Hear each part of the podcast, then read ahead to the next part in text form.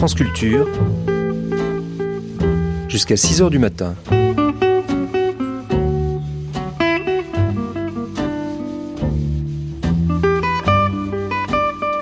France Culture, la nuit, une mémoire radiophonique.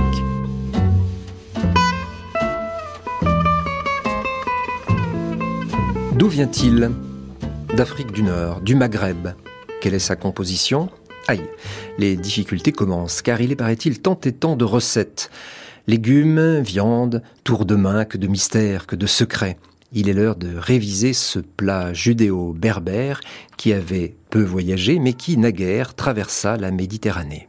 La matinée des autres, à chacun son couscous par Ruth Stegassi, réalisation Josette Collin, première diffusion sur France Culture le 2 septembre 1997. Alors avant de, faire le couscous, je prépare les, les légumes et tout. Oh Vous mettez tout sur la table Je mets tout sur la table, comme pour un gâteau, quoi. Puis après, je, travaille. Et qu'est-ce que c'est que ce couscous que vous préparez alors Eh bien, le couscous que je prépare, c'est, si vous voulez, c'est un peu la façon de, ma mère. j'ai pris un peu de, ma belle-fille et de ma belle-mère, parce que ma belle-mère ah est du côté de Constantine, et elle avait l'habitude de mettre d'autres légumes dans le couscous. Alors j'ai essayé de faire plaisir à mon mari, puis de me faire plaisir. Et comme mes, enfants aiment bien le, celui, le, couscous maintenant, comme ça, alors, euh, Donc finalement, c'est le vôtre. Il paraît qu'il est bon. Voilà. Et vous savez, la cuisine, c'est ça, hein, comme la pâtisserie. Hein. On ajoute chaque fois un peu de. Alors, qu'est-ce qui est de chez vous et qu'est-ce qui est de chez votre mari? Alors, de chez moi, c'est. Euh, on met de l'oignon, de la tomate, des navets, des courgettes, du potiron, la viande évidemment, et des pois chiches. Et ma belle-mère, c'est euh, des fèves et des artichauts. Et ma belle-fille m'a dit un jour, mamie, pourquoi vous, vous n'ajoutez pas du, du du persil arabe Bon, ma, mère mettait du céleri, mais il n'aime pas le goût de céleri chez moi. Ah. Et alors, donc, j'ai remplacé le céleri par, euh, par du cosbo. Et on met le coriandre. voilà, le coriandre, si vous voulez. Et aussi, ma mère mettait du chou. Ah oui Oui, on met du chou. Vous, vous êtes de quelle région? D'Oran. Ah oui. On mettait du chou, mais il n'aime pas le chou chez moi. Alors je suis obligée de, au fur et à mesure de supprimer ce qu'il n'aimait pas. Voilà. Alors comment vous vous y prenez? C'est tout un travail de faire le couscous. Oui, c'est long, c'est pour ça, c'est ce que je vous disais. Euh, excusez-moi, je vais d'abord mettre les, les fèves et les, et les artichauts.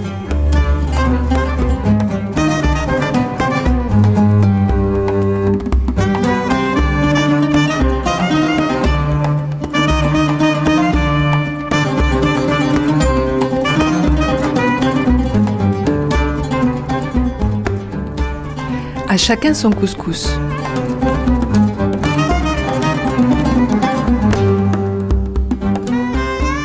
Vous savez, j'ai l'impression des fois que les gens ne sont pas très sûrs de ce qu'on entend par couscous. Magali Morsi. Alors, si euh, je dois le définir, je dirais que c'est d'abord et avant tout une céréale. Sans graines de couscous, il n'y a pas de couscous. Et la graine de céréale peut se suffire à elle-même. Vous pouvez la manger avec juste une petite cuillerée de miel ou un bol de fromage blanc en mangeant que la céréale. Mais, euh, comme l'on sait, il s'étoffe et il peut devenir un repas tout à fait équilibré et complexe avec toutes sortes de viandes et de légumes.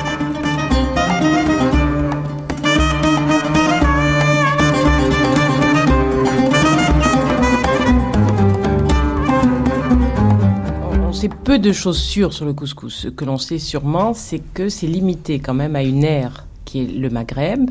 Joël Alouche Benayoun. On retrouve encore, enfin, le couscous au Maroc, en Algérie, en Tunisie, un petit peu en Libye, plus du tout en Égypte. En fait, l'ère culturelle dans laquelle le couscous s'est développé, c'est l'ère euh, du Maghreb. C'est-à-dire que beaucoup d'anthropologues et d'historiens pensent qu'il a une origine berbère. C'est pas une origine arabo-musulmane du tout, c'est une origine berbère donc il se perd effectivement dans la nuit des temps. Ce couscous, s'il n'a pas énormément voyagé jusqu'à une période très récente, en revanche, il a été une sorte de, trait d'union, en tout cas, il a été euh, quelque chose de commun à toutes les communautés qui sont passées par le Maghreb. Que ça soit, vous disiez, origine berbère, mais les arabo-musulmans l'ont immédiatement intégré à, leur cuisine, les juifs également, et les chrétiens qui ont vécu en Afrique du Nord aussi. Il faut euh, rappeler quelques notions quand même d'histoire euh, au Maghreb.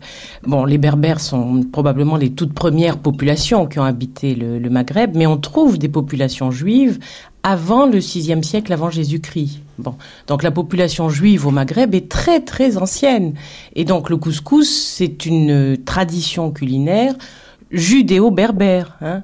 Euh, arabo-musulman, ça vient beaucoup plus tard, et chrétien, ça vient qu'au XIXe siècle. Bon, donc ça, ils ont euh, les arabo-musulmans ont intégré le couscous peut-être par des mariages avec les berbères, bon, les chrétiens par imprégnation culturelle. Mais le couscous, en tant que pratique culinaire maghrébine, est vraiment lié aux juifs et aux premières populations. Bon. Donc c'est une euh, pratique culturelle qui maintenant fait, comme vous le savez sûrement, fait venir les Allemands en France. Quand les Allemands traversent la France pour aller en Espagne, ils s'arrêtent pour manger un couscous. ça leur paraît un plat français. Bon, mais ça aussi, c'est tout récent et c'est une anecdote amusante.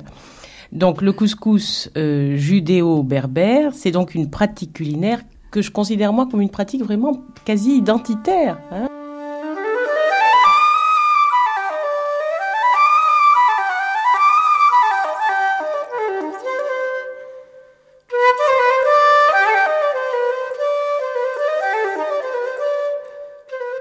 Plat qui est central à une civilisation qui a vécu avec elle a forcément une très très longue histoire. Il a non seulement une longue histoire, mais il euh, polarise toutes les cultures, euh, tous les phénomènes culturels, tous les rites. Il est associé à toutes sortes de choses. Qu'est-ce qu'on peut savoir de l'histoire du couscous? De quelle source est-ce qu'on dispose? Bien justement, c'est là où on réalise tout ce qui est la pauvreté de, de la connaissance de la culture féminine. La cuisine est exclue. Vous saurez le nombre de, rêves que fait un roi toutes les nuits ou le nombre de têtes qu'il a coupées. Et pourtant quelque chose d'aussi essentiel que la survie des générations, puisque une mère nourrit sa famille et le savoir comme ça se transmet, ne laisse pas beaucoup de traces. Vous savez, la question qui m'est le plus souvent posée, c'est de quand date le couscous? Bien, aussi paradoxal que cela puisse paraître, nous n'avons pas, bien que nous sachions que c'est très très ancien, nous sommes obligés de faire des petits détours dans l'histoire. Nous sommes obligés d'aller rechercher les restes archéologiques. Et ces restes archéologiques euh, nous permettent de formuler des hypothèses, mais guère plus. Disons que les premières traces que nous ayons, euh, que l'on puisse dater, c'est les tessons de poterie qui servent pour le couscoussier. Parce que quand vous dites couscous, vous euh, évoquez obligatoirement l'objet technique qui permet la fabrication du couscous, c'est-à-dire une cuisson à la vapeur, donc une passoire. Et les premiers morceaux de terre cuite avec les trous bien caractéristiques qui étaient la passoire, nous les trouvons seulement à partir de l'arrivée des Arabes. Les Arabes sont arrivés en Afrique du Nord au 8e siècle, 7e, 8e. Nous trouvons donc ces restes au 9e siècle assez couramment. Mais on est tout de suite obligé d'introduire un rectificatif, de se dire peut-être que les premiers couscoussiers n'étaient pas en terre cuite. Et alors en quoi? eh ben, Il semblerait, parce que la coutume s'est perpétuée dans certaines régions, notamment en Algérie, nous les trouvons dans le Mzab, de passoires faites en fibre de palmier. À ce moment-là, si je puis poursuivre mon hypothèse un peu plus longtemps, si les premières passoires étaient en fibre de palmier, le fibre de palmier c'est une matière biodégradable, on comprend très bien qu'on n'en trouve pas sur les sites archéologiques. Donc il est probablement plus ancien que les Arabes, mais vous voyez le genre de gymnastique euh, qu'on est obligé de faire.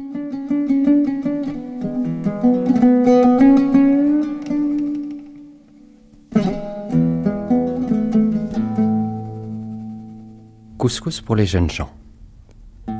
Le couscous ruisselant en grains, tout le monde le connaît. Le fitiyani est celui où l'on cuit la viande et les légumes comme de coutume. Quand on l'a fait, on retire du pot la viande et les légumes et on les met de côté. On nettoie la sauce des eaux et impuretés, puis on remet la marmite sur le feu. Quand elle bout, on y verse le couscous cuit et imbibé de graisse. On laisse un peu sur feu doux et sur le brasier jusqu'à ce qu'il s'imbibe et prenne ce qu'il faut de sauce. Puis on le verse dans un plat, on égalise et on place dessus la viande cuite et les légumes. On saupoudre de cannelle et on présente. Celui-là porte le nom à Marrakech de couscous pour jeunes gens. Anonyme, XIIIe siècle.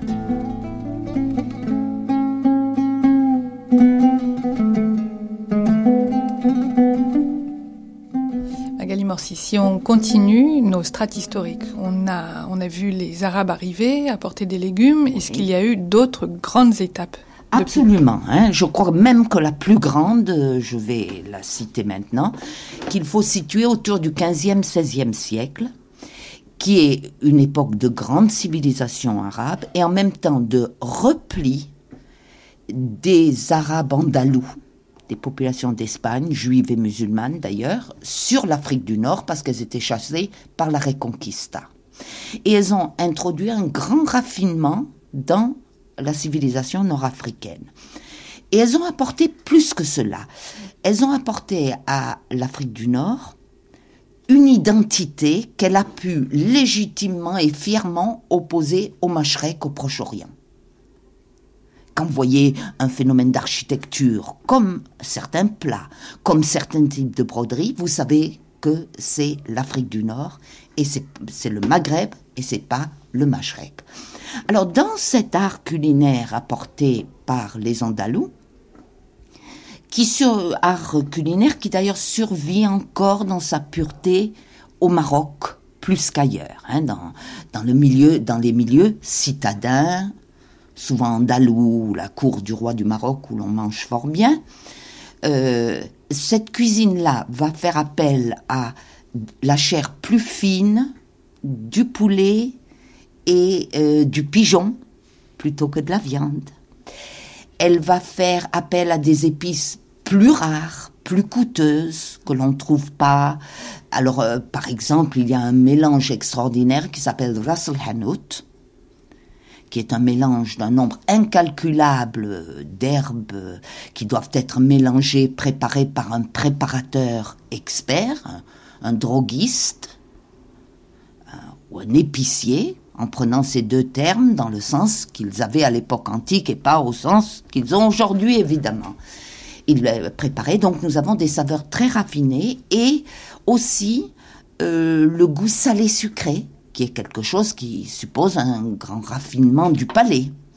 Alors nous avons toute une série de plats que nous retrouvons dans les tagines et que nous retrouvons aussi dans les couscous, qui datent de cette époque-là. Et puis après, euh, débutent déjà des pressions coloniales, des modifications dans l'équilibre du monde, et je crois que nous avons un appauvrissement, une sclérose, des recettes disparaissent, ou on connaît moins les ingrédients, on a moins de savoir-faire, et aussi le choc souvent assez brutal de la rencontre avec l'Occident qui introduit là aussi de nouveaux légumes, de nouvelles pratiques, euh, des choses qui sont très vite acceptées, par exemple euh, du matériel industriel pour la cuisine, le couscoussier en métal, si vous voulez, plutôt qu'en poterie. C'est vrai, il est beaucoup plus pratique, il est adopté par tout le monde, personne ne le refuse. Mais c'est vrai que c'est un choc et un choc inégalitaire euh, vis-à-vis duquel euh, la culture arabe a du mal à résister, de telle sorte qu'elle-même, aujourd'hui, est euh, parfois un peu ignorante de sa tradition ou a du mal à maintenir les fils de ce savoir-vivre qui lui échappe un petit peu. Comment est-ce que cet appauvrissement se traduit dans le plat, dans le couscous? Oh, vous savez, alors là, vous voulez me faire dire des choses très méchantes. Par le n'importe quoi le n'importe quoi. Je vais vous dire euh, en une toute petite anecdote. Quand j'ai commencé mon livre sur le couscous, je me suis dit, tiens, que disent les grands ouvrages sur le couscous? Alors j'ai pris quelque chose que j'ai trouvé dans une maison de campagne, qui était le, euh, le, Larousse ménager. Le Larousse ménager, c'était le livre qu'on offrait à la jeune femme qui se mariait et elle devait apprendre le raffinement des bons usages. Eh bien, j'ai trouvé couscous là-dedans. Alors, c'est une recette de trois lignes. Vous prenez un couscoussier, vous mettez dedans un jarret de veau, un morceau, une poule, un morceau de bœuf et de mouton et un gros morceau de porc, je vous demande un peu, ajoutez vos légumes et cuire comme un pot-au-feu. Alors voilà ce que j'appelle le couscous magma. Et c'est évident que ça, c'est le, le, point extrême de la déperdition. Mais dans tous les contacts quotidiens qu'on peut avoir, quand vous allez dans les maisons en Afrique du Nord aujourd'hui où la jeune femme travaille, croyez-vous qu'elle a eu le temps d'apprendre la cuisine auprès de sa mère? Croyez-vous qu'elle ait le temps de le préparer? Alors peut-être qu'elle va aller en manger un dans un restaurant. Est-ce qu'un restaurant peut faire un bon couscous? Vous avez l'air d'en douter. C'est difficile. Je ne voudrais pas que vos que, les restaurateurs téléphonent. Mais enfin, je voudrais que vos auditeurs réfléchissent tout simplement sur cette espèce de, malentendu que constitue euh, le couscous en restauration. Quand je donne une recette de couscous, pour chaque recette, il y a les épices qui vont avec, le légume qui l'accompagne pour telle préparation et qui ne figure pas dans telle autre, et je peux là vous préparer vous proposer 52 couscous, même si, à l'occasion d'un repas, évidemment, je ne préparerai qu'une recette. La restauration, euh, me semble-t-il, a d'abord été un petit peu viciée par le fait qu'il n'y avait pas d'école hôtelière maghrébine. Et les gens qui ont ouvert des restaurants pour le couscous, euh, dans nos villes ou nos banlieues, ont souvent été des personnes qui euh, sont, sont été des hommes qui ont acheté ces fonds de commerce et qui ont voulu répondre aux besoins de la clientèle. Et leur clientèle, surtout lorsqu'elle était française ou pied noir, venait chercher une bonne atmosphère. Euh, euh, c'est gai, c'est joyeux, c'est simple, mais ils n'ont pas les critères du bon couscous. Ils vont trouver merveilleux ce qu'on leur sert. Alors, la réalité de la restauration va se faire entre deux éléments qui n'ont pas nécessairement de tradition culturelle, sur la base d'une réflexion qu'attend l'autre de moi. Et le restaurateur sait que son client attend qu'on lui propose une diversité de plats. Il ne peut pas préparer 20 couscous. Il ne peut pas avoir 20 grosses casseroles avec tous les inconvénients que cela euh, pose. Donc que fait-il? Il vous prépare une graine unique avec une sauce unique qui est toujours la même, qui est quelque chose comme euh, la sauce que l'on fait avec un légume, un couscous aux sept légumes, hein, une variété de légumes et une sauce. Et puis il cuit à côté, à côté en dehors du couscous, soit des brochettes de viande, soit il fait poêler du poisson, soit euh, rôtir une épaule d'agneau. Et il met un morceau d'agneau avec de la graine et cette fameuse sauce unique qui servira à toutes les préparations. Donc, je dis que dans ce cas, ça peut difficilement être euh, entré dans euh, la lignée des préparations traditionnelles de couscous.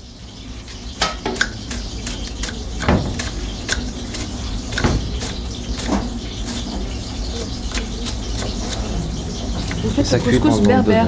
Couscous euh, berbère, celui qu'on fait en Kabylie. Hmm la viande, c'est uniquement la poitrine de bœuf? Parce que dans la carte, j'ai vu qu'il y avait aussi des boulettes, du mouton. ça, c'est cuit à part en fait. Ça, c'est cuit à part. C'est le service de restauration et le service, euh, le couscous qu'on fait à la maison.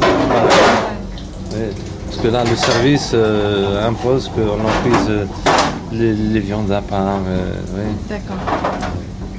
Fait des boulettes, bien sûr, à part. du mouton, du collet de mouton, comme ici, à part.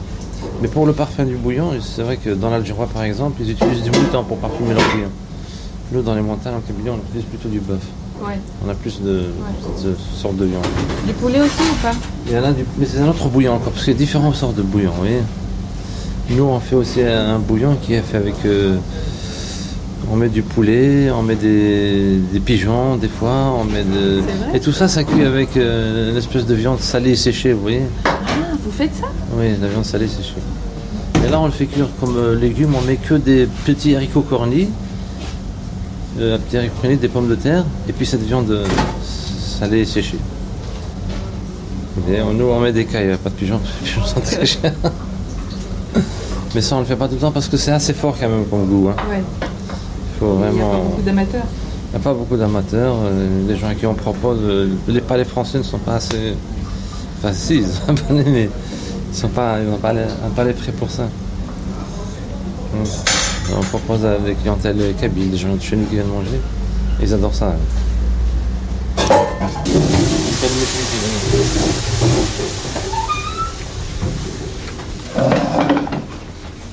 Il est différent de celui de la maison? Ah oui, il est très différent.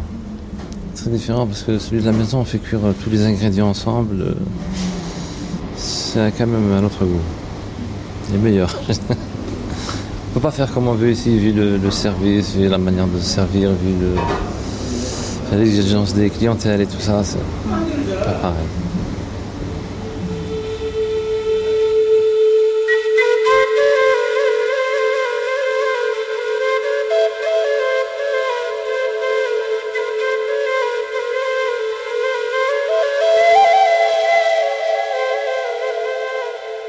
Alors venons-en à la préparation justement. Elle aussi a dû évoluer au, fil des siècles.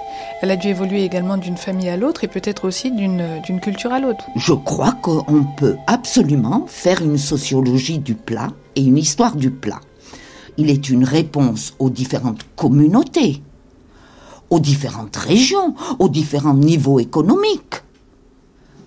J'ai cru entrevoir que un plat aussi important que le couscous, qui est le réservoir de ces différentes strates, permet de les déceler.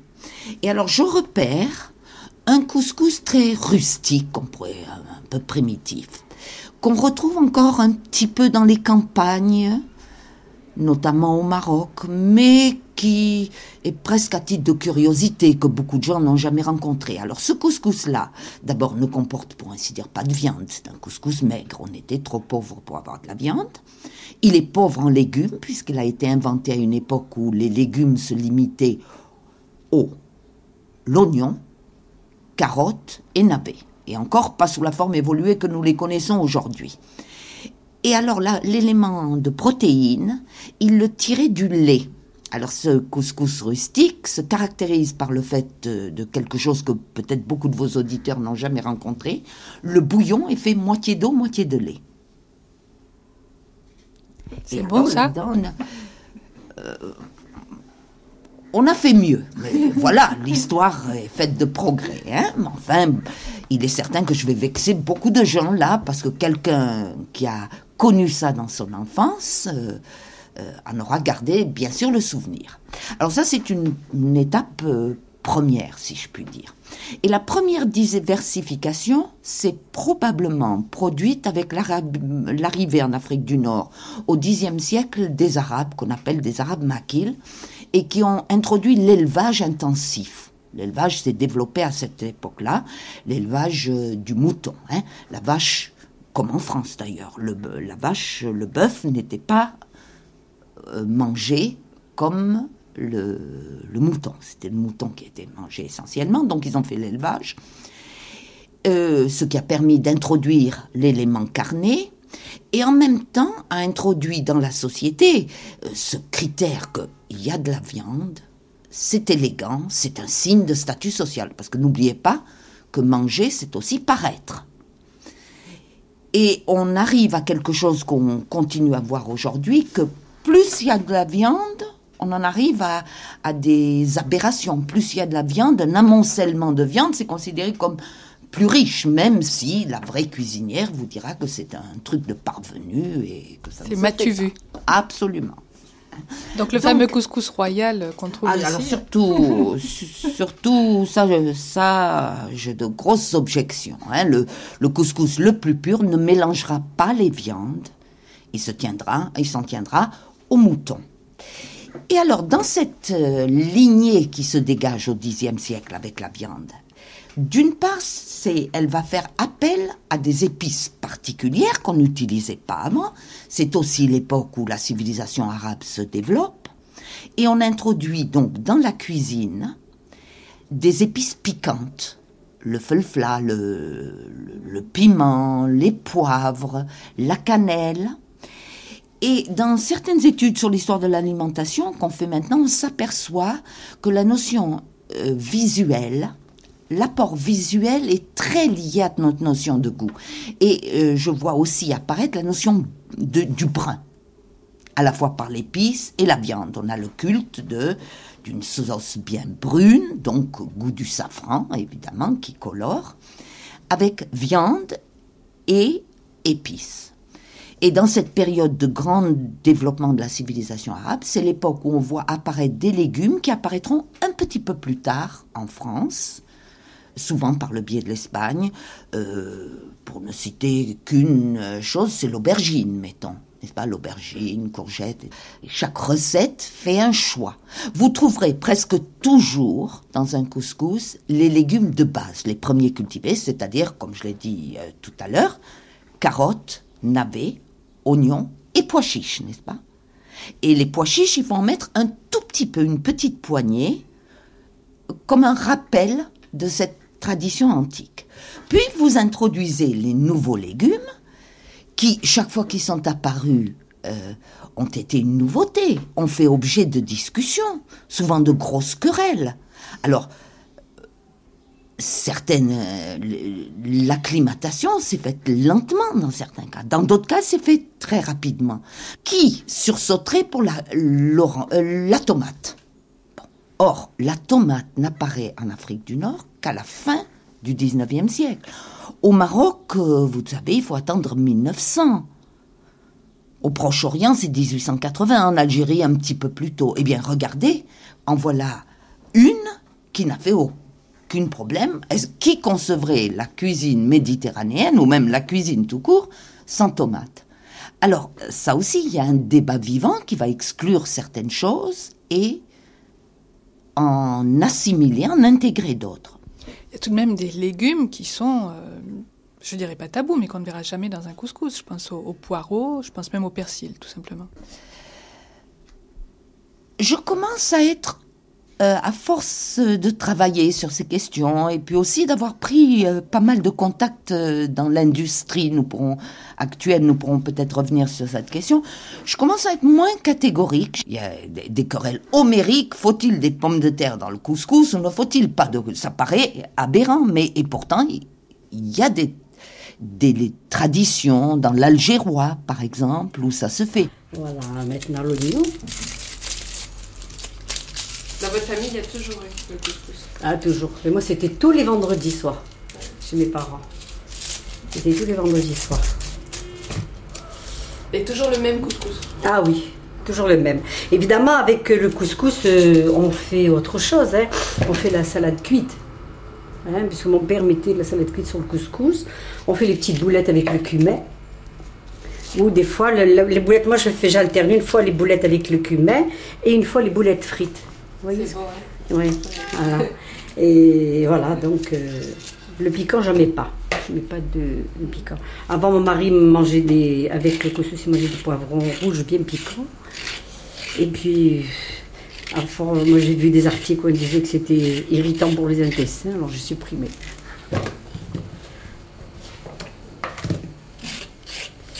Et les courgettes et les potirons, on les met en dernier. Avec la viande, on met juste la tomate, les navets, l'oignon et les pois chiches qu'on a mis à tremper la veille. Voilà. On fait cuire ça pendant une heure avec la viande. Dans de l'eau euh, Dans la cocotte minute. Hein. Dans de l'eau, oui. Avec on des fait épices Ah non, moi je ne mets pas d'épices. Les quatre épices comme ça, non, moi je ne mets pas d'épices. Voilà. On, fait, on fait bien revenir la viande avec l'oignon, la tomate.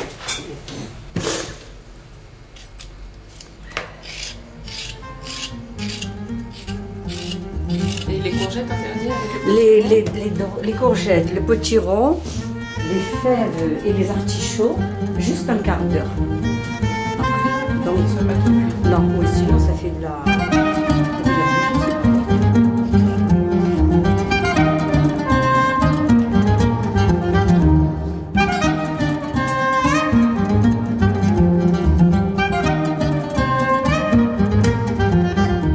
Galimorsi, si on reste dans dans l'histoire du couscous, le voyage du couscous à travers les siècles, vous parliez euh, du voyage des épices, et puis il y a aussi le voyage du plat lui-même, son évolution. Absolument. Mais c'est le propre de la cuisine, je dirais. La cuisine, vous savez, on vit dans un monde où il y a tellement d'exclusion. On exclut les hommes, mais leur cuisine, on la prend toujours. Ça fait partie des contradictions de nos sociétés. Euh, le couscous a toujours voyagé. Et des fois, je surprends les personnes avec qui je parle quand je leur dis qu'en France, il est connu depuis le XVIIe siècle. Est-ce que vous saviez cela? Non. il était connu, euh, mais alors à deux extrêmes de l'échelle sociale. Il était connu, d'abord, euh, nous avons des voyages d'ambassadeurs. À ce moment-là, tout euh, le roi Versailles, tous ces grands seigneurs et tout, ne manquaient pas d'aller faire un tour dans la cuisine de l'ambassadeur pour voir le fameux couscous qui se préparait. Et après, on en faisait un compte-rendu dans, dans les gazettes, qui étaient les journaux de l'époque. Et à l'autre bout de l'échelle, n'oublions pas que la Méditerranée était un lieu de lutte et de piraterie d'État très important. Et il y avait beaucoup de captifs européens en Afrique du Nord et autant de captifs musulmans d'ailleurs sur les galères en France, à Toulon ou à Malte. Et parmi euh, ces captifs, beaucoup ont laissé des récits de mémoire, on les voit revenir, ils gémissent sur les années qu'ils ont passées là-bas, comme ils étaient malheureux. Mais tous ont un mot très gentil et très affectueux pour le couscous, voyez. Qu'est-ce qui a rendu le couscous si, euh, si populaire d'un bout à l'autre de la Méditerranée, à votre avis? Je crois que ça rejoint un petit peu quelque chose que nous étions en train d'évoquer à propos des épices et de la viande. C'est que euh, ce plat est sans doute, euh, doit sans doute sa position privilégiée au fait qu'il est un support euh, que l'on peut enrichir diversement et que l'on peut étoffer à la fois pour répondre à tous les besoins alimentaires. Vous savez, c'est un plat extrêmement équilibré quand il est bien préparé. Euh, vous avez de tout, vous avez la part de céréales, vous avez la part de protéines, de fibres végétales, et l'épice qui vient à titre presque de pharmacopée. Donc, c'est cette euh, capacité de répondre aux besoins et aussi de répondre aux besoins culturels, puisque on peut s'en servir de toutes sortes de manières pour exprimer notre, désir de convivialité, euh, nos, nos valeurs sociales. Comment ça? Alors, une chose, euh, par exemple, j'aime bien quand je reçois chez moi servir le couscous dans le grand plat rond traditionnel. Alors c'est pas seulement parce que comme beaucoup de femmes, je n'aime pas faire la vaisselle et que je suis très heureuse si chacun a sa cuillère et mange dans le plat commun, mais c'est aussi parce que c'est un merveilleux, euh, une merveilleuse traduction du sentiment d'hospitalité voyez, dans une table autour d'un couscous, tout le monde pioche dans le plat commun. Il n'y a pas de bout de table, vous savez, ni de place d'honneur. Au contraire, tout le monde, du plus pauvre au plus riche, est au même plan et par le fait de manger dans le plat commun. Mais j'aurais aussi pu faire allusion à toutes les traditions qui sont liées, par exemple, euh, les, quand il y a un deuil dans une maison musulmane il est de coutume d'envoyer un plat de couscous au cimetière pour les pauvres. Les pauvres se rassemblent, le bruit court très vite et il y a beaucoup de pauvres pour manger de ce couscous. Mais néanmoins, c'est une manière de marquer l'appartenance à une communauté. Les juifs qui habitaient nombreux en Afrique du Nord préparent aussi le couscous souvent également le vendredi, notamment en Algérie, en Tunisie. Au Maroc, il est moins souvent préparé le vendredi. Mais leurs coutumes ne sont pas les mêmes. En particulier, ils n'envoient pas de couscous au cimetière. Ça ne se fait, ça ne se fait pas. Par contre, quand eux ont quelque chose qu'ils veulent communiquer à la, à la communauté, par exemple la bar mitzvah, à ce moment-là, il est de... La bar mitzvah, c'est-à-dire la, communion des garçons. La communion des garçons. Pour marquer cette fête auprès de la communauté, il est euh, courant de préparer un couscous et de l'envoyer à l'école pour les, pour les enfants. Donc, un plat qui est capable de, de répondre à ce que nous avons envie de dire à nos voisins, à nos amis, euh, est un plat qui nécessairement euh, aura une longue vie. C'est un plat messager beaucoup plus que de ce que la simple fait de s'alimenter, voyez. C'est un plat messager que vous êtes en train de décrire là. Mais je crois.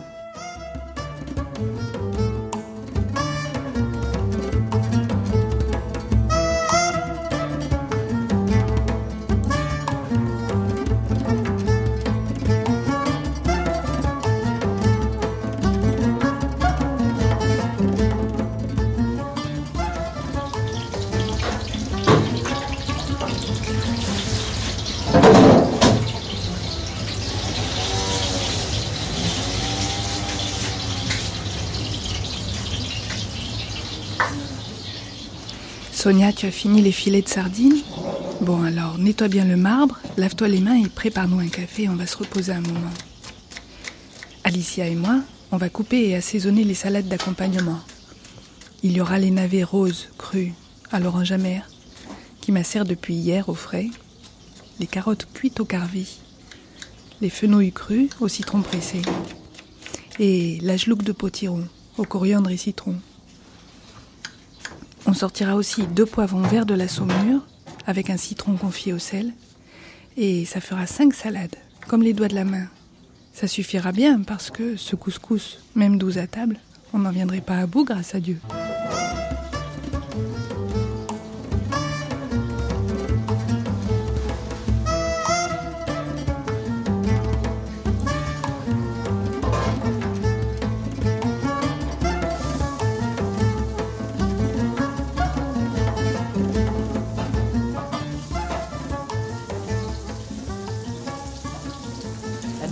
Différence entre le couscous arabe et le couscous juif, c'est son mode de préparation. Du fait des, prescriptions alimentaires juives, le couscous, la graine de couscous n'est jamais roulée avec du beurre. Ah Elle est toujours roulée avec de l'huile. Elle n'est roulée avec du beurre chez les juifs que pour le couscous au beurre, qui est un couscous sucré, qui se fait donc avec du beurre, du lait, euh, des raisins secs gonflés à la vapeur et beaucoup de sucre. Bon. C'est la seule fois où les juifs mettent du beurre pour rouler la graine. Sinon, les juifs la, roulent à l'huile. Alors que le couscous euh, musulman est un couscous toujours roulé au beurre. Deuxième différence, les viandes. Le couscous musulman est un couscous avec du mouton. Il y a très peu de mouton dans le couscous juif. Très très peu. Donc, vous voyez, les odeurs le, la, la, lure du couscous, hein, son, son, aspect extérieur est également différent. Ça ne sent pas la même chose, ça ne se présente pas de la même façon et ça ne se prépare pas exactement de la même façon. Bon, au niveau des légumes, on retrouve les mêmes choses. Hein. on peut retrouver les pois chiches, les courgettes, plus souvent les carottes chez les musulmans que chez les juifs dans l'enquête que j'avais faite, c'est ce que j'avais remarqué. Hein. Euh, dans, les, dans le couscous musulman, on trouve des carottes, on en trouve très très peu dans les couscous juifs. On en trouve également dans les couscous chrétiens, de la carotte. bon, euh, peut-être parce que c'est plus sucré. Hein, et que le mélange euh, sucré-salé, sauf dans l'ouest maghrébin, il n'est pas très fréquent en fait dans le Maghreb. La viande de toute façon doit être grasse. Bon, alors c'est vrai du mouton, l'équivalent gras dans le, dans, la, dans le couscous juif, ce sera ben, de la viande de bœuf ou bien une poule grasse qui feront l'équivalent. Mais on trouve peu de moutons dans la, la cuisine juive traditionnelle maghrébine, sauf au moment de Pâques. Pour l'agneau pascal, à ce moment-là, il y a sur les, les, les, tables des plats à base de mouton ou d'agneau mais très rarement dans le couscous, très rarement. Est-ce qu'il y a le même, euh, la même utilisation des épices dans l'une ou l'autre culture? Alors, je sais que dans la, cuisine, je ne saurais pas vous dire pour la cuisine arabe. Dans la cuisine juive, je sais que domine, y compris dans le couscous, le carvi, euh, le poivre. Le poivre est très très utilisé dans la cuisine juive et donc y compris dans le couscous. Je ne sais pas dans la cuisine arabe, je ne sais pas. Bon, et les chrétiens alors Ils prennent plutôt le modèle euh, juif ou le modèle arabe? Peut-être un modèle à eux, c'est-à-dire que au niveau de la semoule, traditionnellement, les juifs et les arabes roulent de la semoule moyenne. Et les chrétiens, pour des raisons que j'ignore, roulent la semoule fine. Donc le couscous que l'on mange dans les familles chrétiennes d'Algérie, c'est un couscous très fin, euh, avec à peu près les mêmes légumes que chez les juifs et les arabes. La particularité, c'est que chez eux, il y a beaucoup plus de carottes. Mais ne me demandez pas pourquoi, je ne sais pas pourquoi. Il y a plus de carottes. Euh, au niveau de la viande, eux mettent du mouton aussi. Oui, ils ont plus euh, pris euh, modèle sur le couscous arabe. Ils roulent leur, leur semoule avec le beurre. Il n'y a que les juifs qui le roulent avec l'huile. Huile d'olive? Pas forcément. C'est possible, mais pas forcément. Avec de l'huile, olive ou pas, mais pas avec du beurre, sauf dans le cadre du couscous au beurre. Vous l'avez roulé le couscous Pardon Vous l'avez roulé le couscous Une fois. Une fois. J'aurais dû venir vous voir parce que moi, je, quand je le roule, je le, il colle maintenant. Je ne réussis pas du tout. La première fois déjà il colle Non, pas la première fois, mais au moment où je. La deuxième fois ah, Oui, après il colle. Vous devez mettre trop d'eau. Oui, c'est ça. Il hein. ne faut pas mettre beaucoup d'eau. Puis... Je sais pas, comme c'est au pif toujours euh, que je fais. Euh, ah oui, il ne faut pas au pif là. Il faut, faut prendre avec la main et vous arroser comme ça. Vous voyez ouais. Et puis vous, vous, roulez bien avec la main. Puis au dernier, vous mettez de l'huile. Vous mettez de l'huile à la fin euh, Après la première évaporation, oui. Après la première. Quand vous avez arrosé avec l'eau la dernière fois, enfin vous avez bien roulé votre grain, vous arrosez avec de l'huile. Ah, et puis vous passez le, grain entre les mains. Ah non, c'est pas ça. Mais oui, c'est ça. Après, ça empêche le grain de coller. Bah, ma mère, elle fait autrement et moi j'ai appris autrement. C'est-à-dire, euh, euh, on, fait, on fait, on fait, euh, on, roule. Mhm. Ensuite, on fait une première évaporation. Voilà, c'est ça. Et une fois que c'est bien évaporé, alors on, verse l'eau par dessus. Vous faites ça comme ça? L'eau de l'évaporation qui a servi à, faire l'évaporation. On la verse par-dessus, on laisse bien égoutter, égoutter, égoutter. Et après, on retourne. Oui, mais vous vous rendez compte, c'est de l'eau chaude, et l'eau chaude avec le. Bah, ça cuit la semoule. Mais l'eau chaude, ça, vous vous rendez compte, ça fait la, la semoule, elle devient pâte. Mais après, on retourne le truc et on, met, on, verse l'huile par-dessus. Et on laisse l'huile entrer dedans, c'est ça qui fait euh, que le grain se. C'est pour ça que vous faites de la pâte, parce que si vous mettez de l'eau chaude, sur le couscous. Ah oui, mais ma mère le fait comme ça, et elle met de l'huile par-dessus, et ça fait que, et l'eau qu'il y a là-dedans, les grains se détachent. L'eau qu'il y a là-dedans, elle la verse sur le couscous une, La première eau, quoi, de la première évaporation. C'est pas ça que ça fait pas. Oui, mais ma mère, elle le fait sans problème. Oui, mais votre mère a peut-être un doigté que vous n'avez pas vu. Et voilà, mais je l'avais. mais c'est la vérité. Écoutez, moi, je vois des choses que faisait ma mère. Je J'arrive pas à les réussir comme elle. Hein. Vous savez, la cuisine et la pâtisserie, c'est tout. C'est un doigté. Le doigté, oui. Bon, enfin, je vais goûter le vôtre. Si... Je vais voir s'il est meilleur que celui de ma mère. Hein. non, jamais. vous mettez beaucoup de sel, dis donc. Jamais en quelqu'un entendu dire c'est vrai, il est meilleur que celui de ma mère. Ça n'existe pas.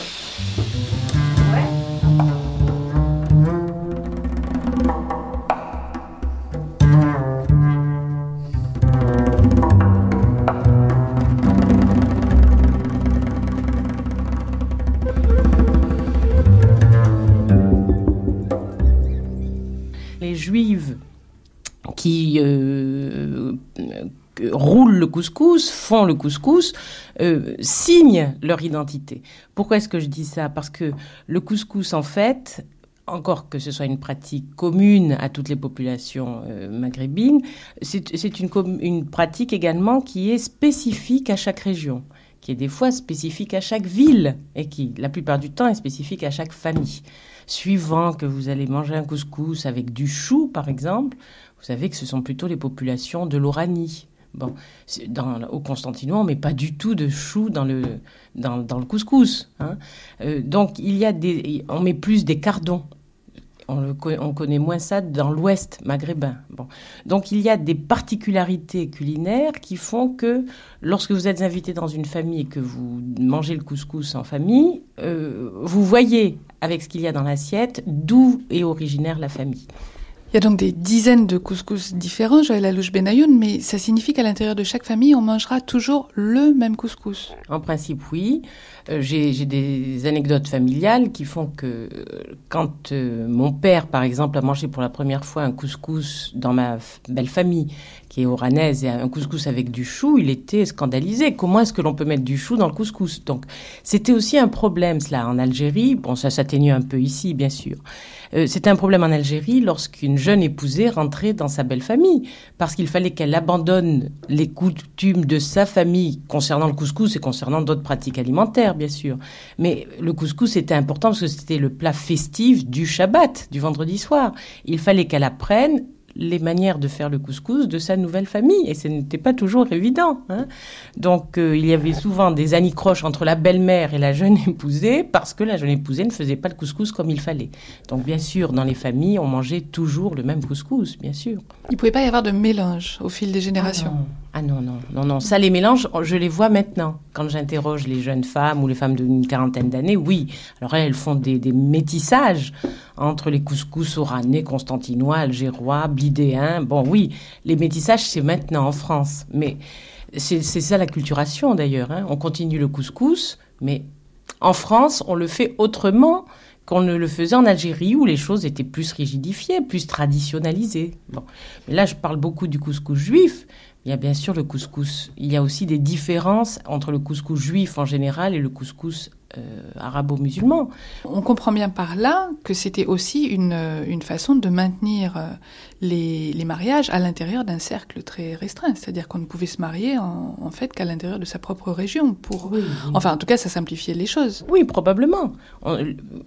il y avait des voyages, puisqu'on a des récits de voyageurs, mais il n'y avait pas beaucoup de mariages entre les juifs d'Alger, par exemple, ceux d'Oran, ceux de Constantine. Enfin, euh, les, gens se mariaient à l'intérieur de leur région natale. Il y avait peu de, mélange hein, entre les juifs des différentes régions, euh, il y avait peu de mélange entre les juifs du, Maroc, les juifs d'Algérie, les juifs de Tunisie, sauf sauf lorsqu'il y avait... Bon, les juifs marocains, ce sont les juifs qui ont le plus voyagé dans le Maghreb parce qu'ils ont été le plus souvent soumis aux persécutions des, sultans marocains. Donc chaque fois qu'un sultan euh, venait au pouvoir, il y avait une razzia, il y avait des, massacres dans les quartiers juifs, et ça provoquait une émigration vers l'Algérie. Bon. Mais les juifs tunisiens n'ont pas énormément euh, voyagé dans le Maghreb, et les juifs d'Algérie non plus. Par contre, pour les juifs de Tunisie, on sait qu'au XVIIIe, XIXe siècle, il y a eu pas mal de juifs de Tunisie qui sont venus vers l'Algérie suite à des épidémies. Alors certaines chroniques parlent d'épidémies de peste à Tunis qui ont fait immigrer les Juifs de Tunisie vers la région de Constantine, par exemple. Ou lorsque les Français sont arrivés en Algérie un certain nombre de juifs de Tunisie ont également passé la frontière pour, être sous l'ère culturelle française qu'ils considéraient comme euh, plus avantageuse pour leur vie quotidienne que d'être sous la domination musulmane. Alors qu'est-ce qui se passait quand il y avait ces mouvements d'exode comme ça? Euh, J'imagine que les, juifs tunisiens qui arrivaient en grande famille, à ce moment-là, apportaient leurs coutumes culinaires et donc leur couscous. Or, le couscous était aussi très déterminé par les possibilités de la région. Bon, alors les possibilités au niveau des végétaux, c'était quand même à peu près les mêmes hein, dans, les, dans, tous les endroits. Mais les juifs de Tunisie qui arrivaient avec leur couscous, ils conservaient leur couscous. Bon, euh, par exemple, les juifs de Tunisie euh, euh, ont introduit le piquant Hein, euh, beaucoup plus que les juifs de l'Ouest. Bon, eh ben, ils sont restés avec un couscous piquant, avec de la cuisine piquante, qui les désignait au sein des, familles d'Algérie comme ceux venant de Tunisie, où les, juifs du Maroc, eux, faisaient plus des choses sucrées, mélangeant le salé et le sucré. Ils étaient euh, reconnus euh, venant de l'Ouest. Bon, donc c'est vrai que c'est pour ça que je reviens sur cette idée que les pratiques alimentaires signent quand même une pratique identitaire forte, y compris en, sur place dans le Maghreb, mais aussi aujourd'hui. Hein. Donc pratique identitaire, et puis pour reprendre une formule célèbre sur le plan historique, je considère que c'est un lieu de mémoire. Hein. À travers le couscous, on revit ce qui se passait là-bas, on raconte ce qui se passait là-bas. Si vous voulez, aujourd'hui euh, en France, le couscous, c'est ça n'est plus tous les vendredis soirs, sauf dans quelques familles. Hein. C'est de temps en temps, mais ce temps en temps prend une valeur très forte. Et c'est un moment de très grande convivialité. C'est le moment où toute la famille est réunie. C'est le moment où il y a une fête, une bar mitzvah, par exemple, ou une naissance. Bon. Donc le couscous reste un moment fort, d'autant plus fort qu'il est plus rare qu'auparavant. Avant, il était fort parce que c'était le Shabbat. Maintenant, il est fort parce que c'est, on le fait pour un moment de fête importante qui permet de réunir tous les membres d'une même famille.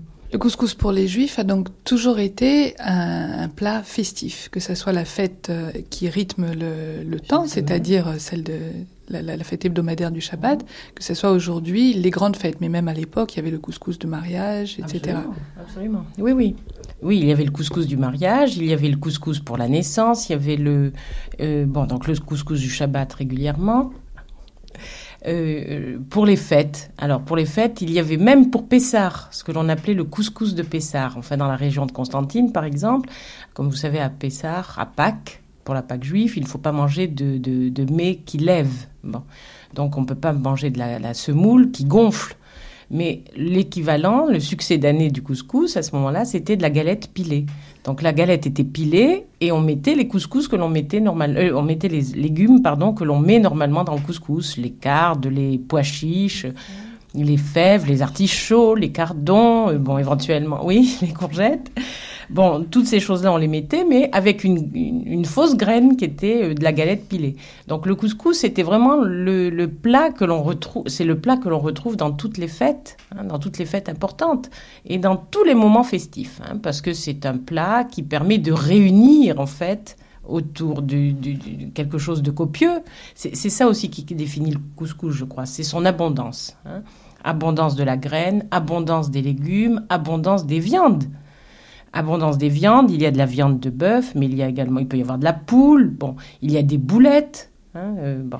Il y a beaucoup de choses dans le couscous qui le marquent comme euh, aliment de fête tout à fait spécifique.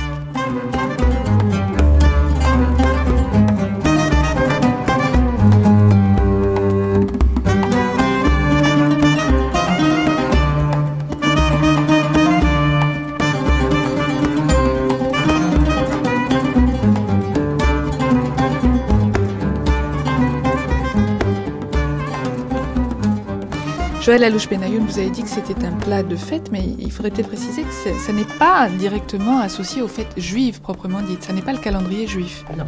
non, non, puisque le calendrier juif, en fait, a des, plats très particuliers à chaque fois. Pour chacune des fêtes, euh, chaque fête a son goût. Bon. En fait, quand je dis que c'est un plat festif, ce sont pour les fêtes familiales, c'est-à-dire lorsqu'il y a une naissance, lorsqu'il y a une bar mitzvah, lorsqu'il y a un mariage. On ne fait pas que le couscous, mais le couscous peut faire partie de ces fêtes-là. Hein, parce que, encore une fois, surtout euh, dans le pays d'origine, hein, euh, Maroc, Tunisie ou Algérie, euh, on rassemblait toute la famille, même la plus éloignée, lorsqu'il y avait ce genre de fête. La naissance d'un petit garçon faisait se rencontrer des gens qui ne se voyaient pas sinon. Donc autour d'un couscous, c'était possible. Ça n'était pas le seul plat, mais ça pouvait être le plat de fête. Donc quand je parle de fête, c'est bien sûr pas les fêtes du calendrier juif. Hein. La seule fête du calendrier juif dans laquelle le couscous était quasiment obligatoire, c'est le Shabbat, c'est le vendredi soir. Voilà. Alors il y a des, je peux vous parler aussi, si vous le souhaitez, des, différentes manières de, consommer le couscous. Euh, par exemple, euh, ce qu'on m'a raconté. Alors ça, ça semble assez particulier à la région, euh, à l'est algérien ou constantinois. C'est que le, samedi, lorsque les hommes sortaient de la synagogue, ils allaient voir leur sœur, leur mère avant d'arriver chez eux, et ce qu'on leur servait un peu comme un apéritif, c'était la graine de couscous avec la, graisse qui surnageait, qui avait été réchauffée, et on arrosait la graine de couscous avec cette graisse. Ça s'appelait le mkhawar. Et les hommes qui m'en ont parlé m'en parlaient avec envie de regoûter ça. Ça leur semblait... Bon, donc ça, c'est un couscous tout simple. Uniquement la graine, qui restait du vendredi soir, plus la graisse qui surnageait euh, des légumes. Bon, alors encore une fois, euh, les couscous, c'était surtout ceux du vendredi soir, euh, différents suivant les régions, hein, donc on, voyait la différence en fonction des légumes, différents aussi, on en mangeait des fois en semaine, Hein. et ces couscous qui se mangeaient en semaine étaient des couscous beaucoup moins festifs, beaucoup moins abondants, beaucoup moins riches en fait que le, couscous du vendredi soir, qui était un couscous dans lequel il y avait de la viande. Et pour ces familles qui souvent étaient des familles pauvres, la seule fois où l'on mangeait de la viande, c'était avec le couscous le vendredi soir. Les couscous de semaine, c'était des couscous par exemple à base de courges rouges, hein, euh, uniquement uniquement des couscous à base de légumes ou alors le couscous au beurre, c'est-à-dire ce couscous roulé avec du beurre et que l'on mangeait chaud avec des raisins secs évaporés, beaucoup de sucre et du petit lait.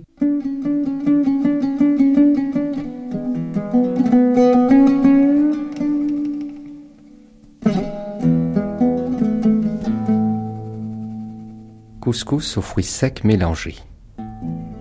Préparez la graine beurrée en ajoutant lors de la cuisson les raisins secs et éventuellement quelques menus morceaux de bois de cannelle. Les noix, noisettes et pistaches seront concassées. Avant de dresser la graine dans son plat de service, vous retirerez le bois de cannelle et sucrerez légèrement la préparation. La semoule doit être abondamment beurrée. Après avoir lissé le cône de graines, aspergez légèrement d'eau de fleurs d'oranger et décorez avec le mélange de fruits secs.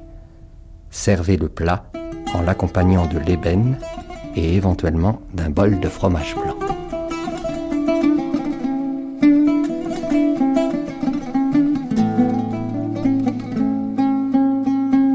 Si on revient à ce couscous du, du Shabbat, ce couscous si, si abondant, il doit bien y avoir des restes. Qu'est-ce qu'on en fait de ces restes? Alors, qu'est-ce que l'on fait des restes? Déjà le samedi, alors traditionnellement dans les familles euh, du, du, Maghreb, juives du Maghreb, on fait un plat, alors là typiquement juif, que l'on ne trouve dans aucune population arabe, c'est la tfina. C'est-à-dire un plat très longuement mijoté, puisque le Shabbat, on ne peut pas allumer le feu. Donc c'est un plat qui cuit depuis la veille et qui reste sur le feu jusqu'au samedi midi. Donc c'est un plat qui est très très très longuement mijoté. Alors suivant les régions, là aussi, ça sera un plat différent. Euh, soit à base de navet, soit à base d'orge, soit typiquement euh, est algérien, un plat, euh, une fina à base d'épinards. Bon. Donc cette fina à base d'épinards, qui, s'appelle d'ailleurs la mlouchia, je crois, en Tunisie, qui est une espèce de confiture d'épinards salés, poivrés, etc. Le samedi, euh, dans certaines familles, on la mange avec du couscous, avec de la graine de couscous. La graine de couscous qui reste de la veille, on en met quelques cuillères dans l'assiette la, dans et on arrose cette graine de couscous avec le solk. C'est le nom de la, la tfina euh, aux épinards de l'Est constantinois. Voilà, donc, alors quand il reste du couscous, bien on en mange éventuellement le dimanche. Surtout pas le samedi soir, parce que le samedi soir, après avoir eu deux grands repas festifs, le vendredi soir et le samedi à midi, en général, les familles mangent très léger, des fruits, ou... mais surtout pas à nouveau un plat aussi riche. Bon, donc bien sûr qu'il reste du couscous, à ce moment-là, on en mange une assiette réchauffée le dimanche, par exemple.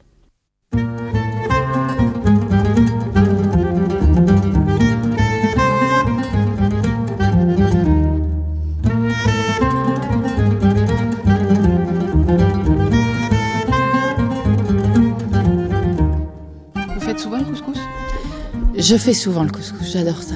C'est toute mon enfance puisque je suis née en Algérie. Dominique Andrieux. Et puis c'est plus que ça, je crois. On a toujours une petite émotion à faire du couscous parce qu'on reprend des gestes ancestraux qui qu'on s'est un peu appropriés et qui nous appartiennent pas vraiment. Moi, je m'incline toujours devant une femme arabe qui fait du couscous, c'est sa chose et pas la mienne. J'ai toujours un peu l'impression d'être une usurpatrice et pourtant, j'adore ça. Et puis euh... usurpatrice, mais c'est votre enfance?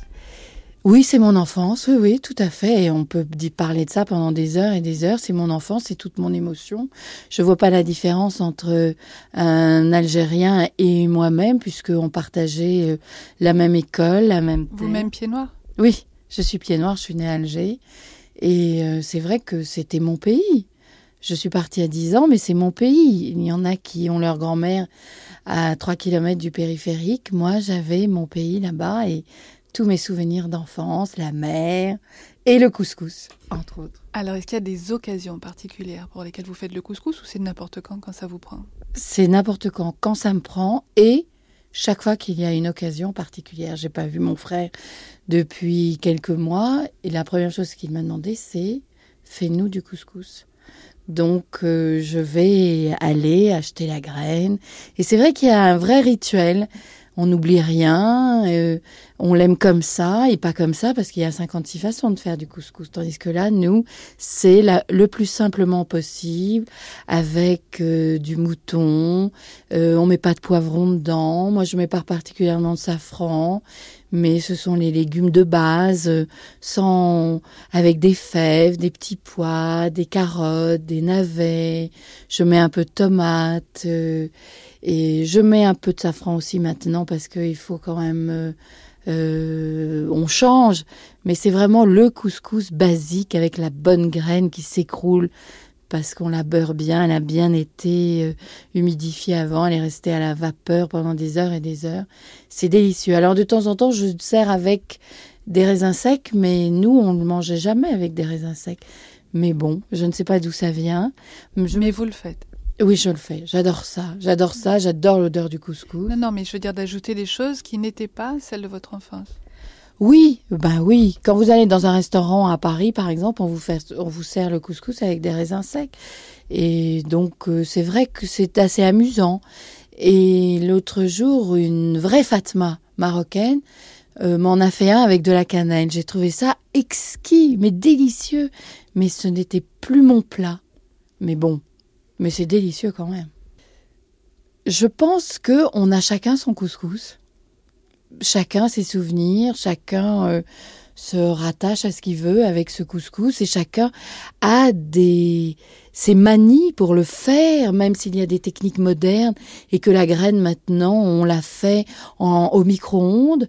Je crois que les vraies femmes ne peuvent pas s'empêcher de continuer à le rouler et à le tourner. Et je me souviens l'année dernière, on a fêté les 70 ans d'une femme pied noir que j'adore et qui est toute l'Algérie pour moi puisque mon père est mort et elle était son amie d'enfance. Et je me souviens qu'à minuit, elle préparait la graine du couscous pour le lendemain matin.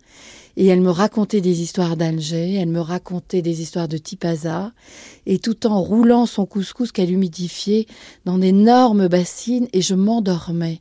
C'était toute mon enfance, elle me berçait, vous savez, avec ce bruit particulier de la cuillère en bois ou de la main qui frotte la bassine en bois, et ça roulait, et ça roulait, et elle avait sa louche qui trempait dans de l'eau, une louche pour une bassine, une louche pour l'autre, parce qu'elle avait acheté du couscous en gros et il fallait pas rater cette graine. Et elle tournait, et je vous assure, je m'endormais. J'avais l'impression d'être une petite fille à laquelle on racontait des histoires, comme quand j'étais petite, c'était exactement la même situation. Et je me disais en moi-même, pourvu qu'elle s'arrête pas, pourvu qu'elle ne s'arrête pas, et que ça continue. Et effectivement, le lendemain, elle avait fait son couscous qui n'avait rien à voir avec le mien. Et pourtant, c'était les mêmes ingrédients. Elle avait mis euh, dans un plat des fèves dans la graine, dans un autre plat des petits pois. Et la targa n'avait rien à voir avec celle que je fais. Et pourtant, c'était les mêmes ingrédients. Je ne comprends pas. C'est magique, le couscous. À chacun son couscous.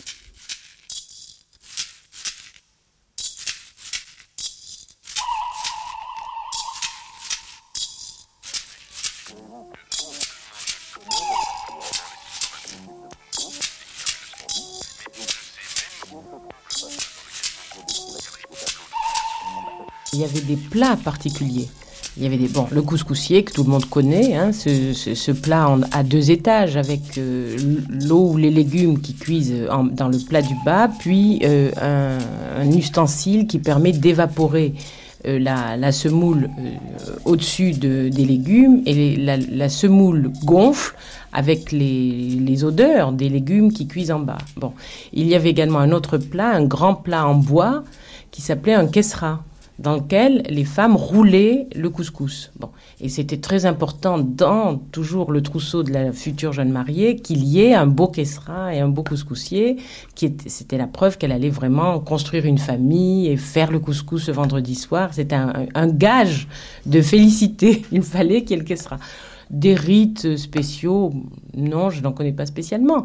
Il y avait cette préparation dans ces plats qui était indispensable. Alors, ce que je remarque aujourd'hui en France, c'est que bien sûr, beaucoup de familles ont des couscoussiers, on en trouve partout, même dans les grands magasins parisiens, mais plus personne n'a de kessra.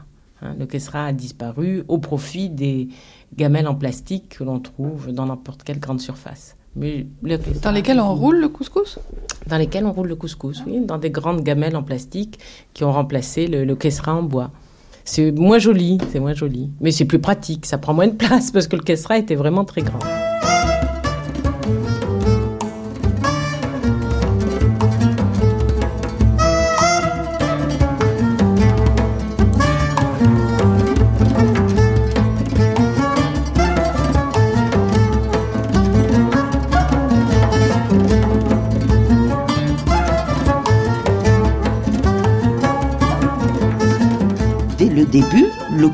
Est forcément quelque chose qui fait appel à de la technologie. Alors la technologie, c'est d'abord écraser la graine, c'est ensuite avoir le couscoussier pour la faire cuire à la vapeur, et cette euh, question d'évolution technique euh, continue avec nous. Aujourd'hui, vous savez, en Afrique du Nord, comme en France, les gens ne roulent plus la graine à la maison. C'est rarissime. On achète une graine qui a été roulée, traitée et pré-cuite, ce qu'on appelle la graine industrielle. Donc, euh, c'est vrai que c'est un art, mais c'est un art qui met en évidence toutes les ressources technologiques, toute l'inventivité d'une civilisation. Est-ce que l'industrialisation a transformé également, je pensais à ces, ces graines précuites qu'on vend euh, maintenant dans tous les supermarchés, vous en parliez un peu Ils sont arrivés, je crois, à un assez bon produit, hein, je crois. Euh, je crois que quand même...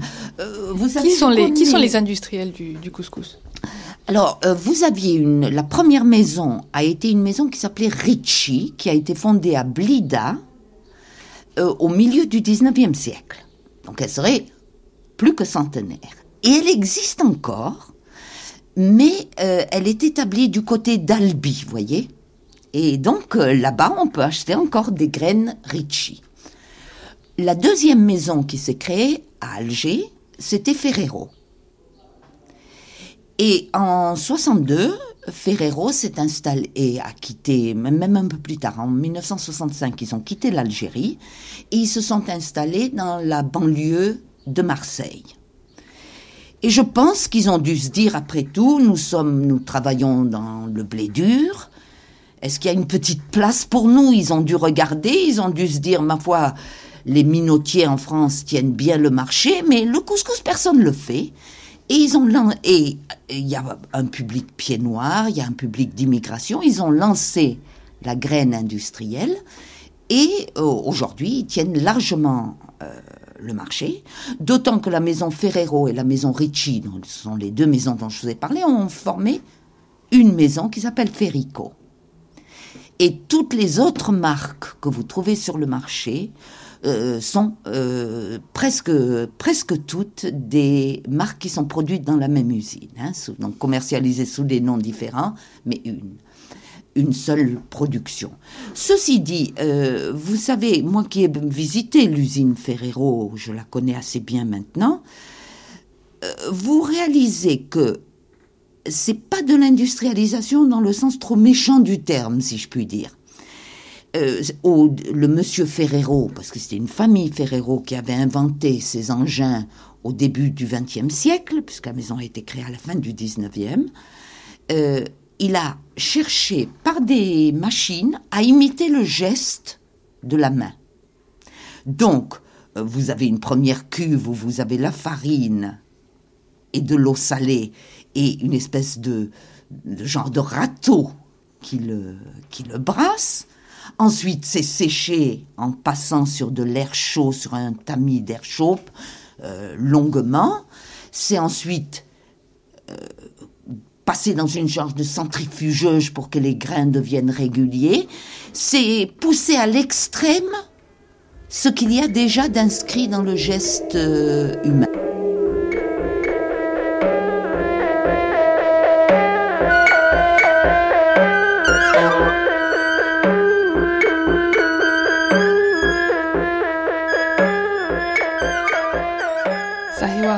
Au Sénégal, on mange du couscous on mange du couscous, effectivement, euh, plus communément appelé tchéré.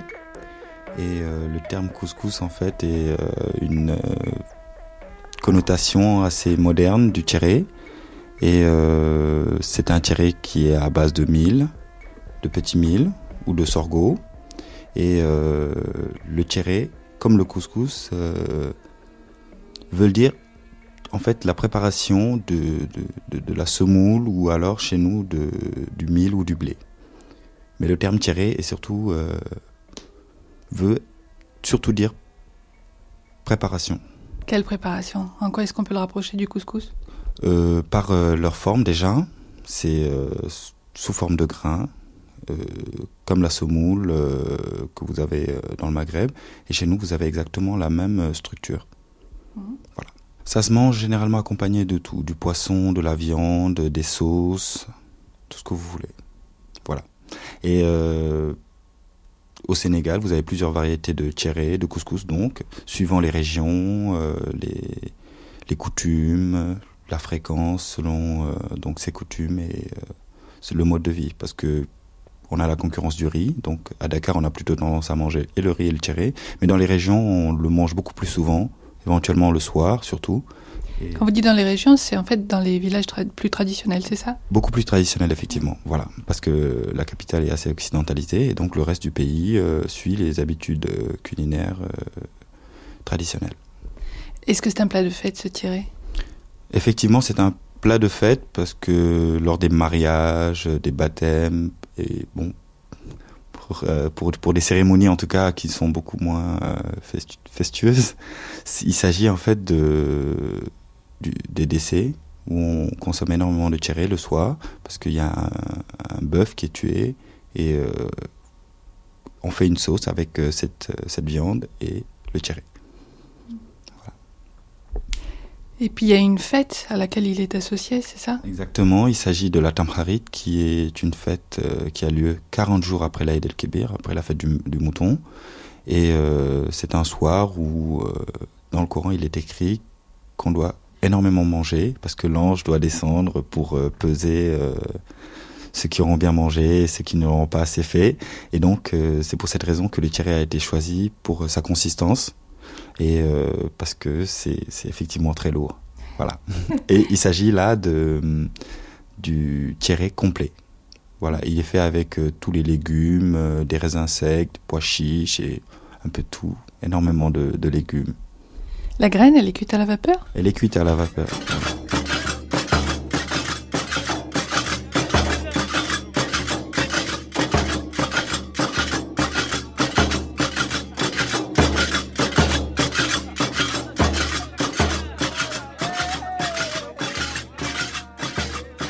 Euh, tout de même le, fait qu'il soit associé à une fête euh, religieuse, une fête musulmane, ça semble indiquer en effet une, une, parenté, une relation en tout cas avec euh, la cuisine du Maghreb, avec la cuisine arabo-musulmane. Est-ce qu'il il y a d'autres liens de parenté comme ça avec cette cuisine? Je pense que quelque part la proximité de la Mauritanie avec celle du Maroc font qu'il y a quelque part bien évidemment une, une, appartenance, une origine en tout cas commune au moins dans, la, dans, dans le procédé de, fabrication. Parce que euh, on retrouve encore le couscous, euh, le couscous, le couscous euh, maghrébin au Sénégal. Il est beaucoup plus gras, mais. C'est-à-dire, cette fois, c'est plus le tiré. C'est plus le tiré, c'est carrément la semoule, et on le fait comme le couscous classique que vous connaissez, et la sauce est beaucoup plus compacte. Mhm. La sauce est beaucoup plus compacte, elle est beaucoup plus épicée. Et euh, il y a quand même une, certaine ressemblance, c'est évident. Comment est-ce qu'on l'appelle celui-là? Le couscous. on l'appelle couscous. Donc c'est vraiment euh, un plat d'importation. Ce couscous-là est, un plat d'importation, effectivement. Mais euh, quand on cherche l'équivalent chez nous, ben, c'est le tiré. C'est le tiré. Les couleurs sont différentes, le goût également, mais euh, la symbolique, si vous voulez, est la même. quoi. Qu'est-ce que c'est la symbolique? Ben, euh, La symbolique, j'entends par là euh, l'union qu'il y a tout autour de, de, ce plat, l'ambiance qui règne. bon, le, le, souvenir en tout cas que j'ai des, des du couscous, de la consommation, de, du repas du soir chez, chez les Arabes, et euh, est tout à fait identique à celle qu'on a chez nous le soir. Parce que c'est un plat lourd. Et euh, ben après, après, après, après dîner, euh, on sent toujours cette même ambiance, ces gens qui sont repus et qui, discutent, qui sont allongés. Euh. À la Tamrarit, par exemple, euh, la fête qui suit l'Aïd, dont je vous ai parlé, il y a, il y a d'abord cette phase d'après-dîner et par la suite vous avez euh, un carnaval. Oui, que les enfants font. Et euh, bah, les garçons généralement se déguisent en filles et les filles en garçons. Et euh, ils vont chanter, danser. Après le dîner, ils vont aller demander de l'argent, des, des, victuailles dans des maisons, dans des foyers et tout. Ils font la fête, ils dansent. Et les gens qui ont, les adultes, à partir d'un certain âge, qui ont consommé ce repas sont là dans la cour et attendent que les enfants passent pour leur donner, euh, pour leur donner les restes. Quoi.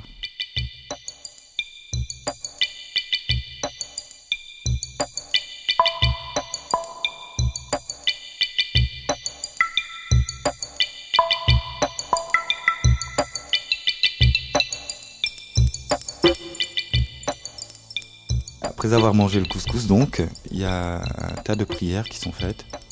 On renverse euh, le récipient dans lequel euh, on a mangé et toute la famille se réunit autour parce qu'ils mangent tous dans le même bol. Et là, chacun fait ses vœux. Et après chaque vœu, on soulève le bol et on le laisse retomber. Après chaque vœu, le père de famille d'abord, euh, sa femme, les enfants, de l'aîné au, plus petit. Et donc, ils font tous leurs vœux. C'est une fois par an? C'est une fois par an.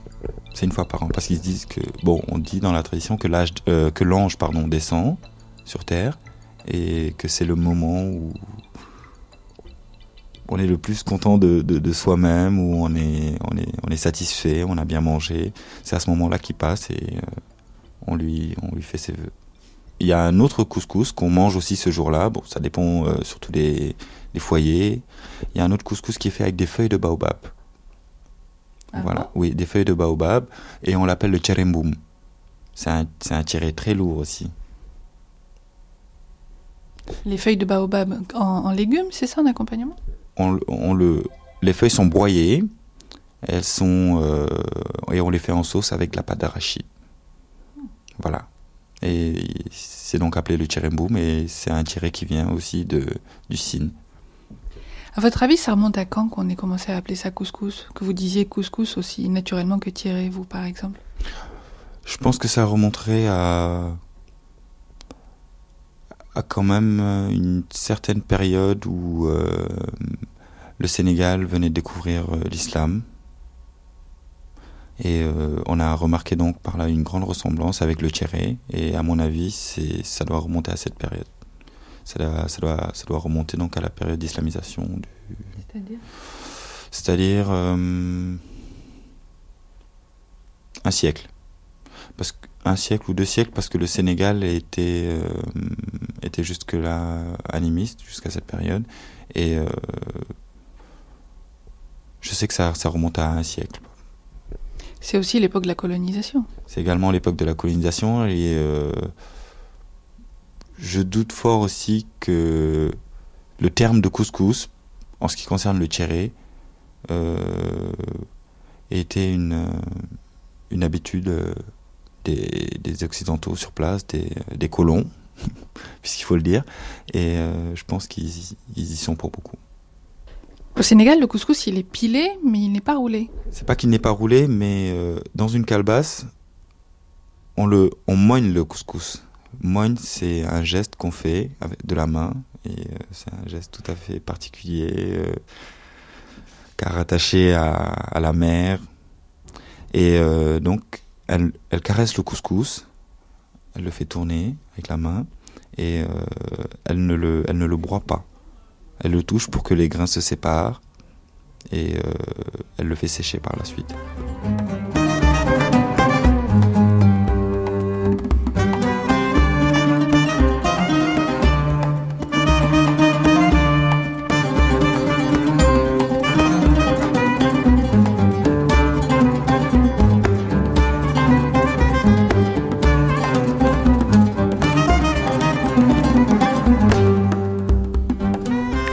Chacun son couscous avec Magali Morsi, historienne, Joël Alouche Benayoun, sociologue, le restaurant Le Clair de Lune à Paris, Dominique Andrieux, Gisèle, Martine et Sahewar Diop, amateurs de couscous.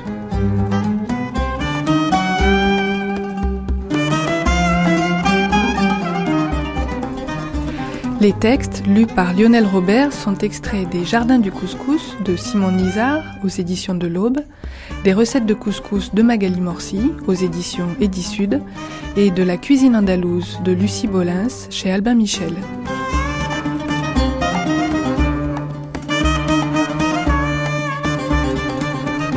Une émission proposée par Ruth Stegassi, mixage Olivier Dupré et Adrien Gaza, réalisation Josette Collin.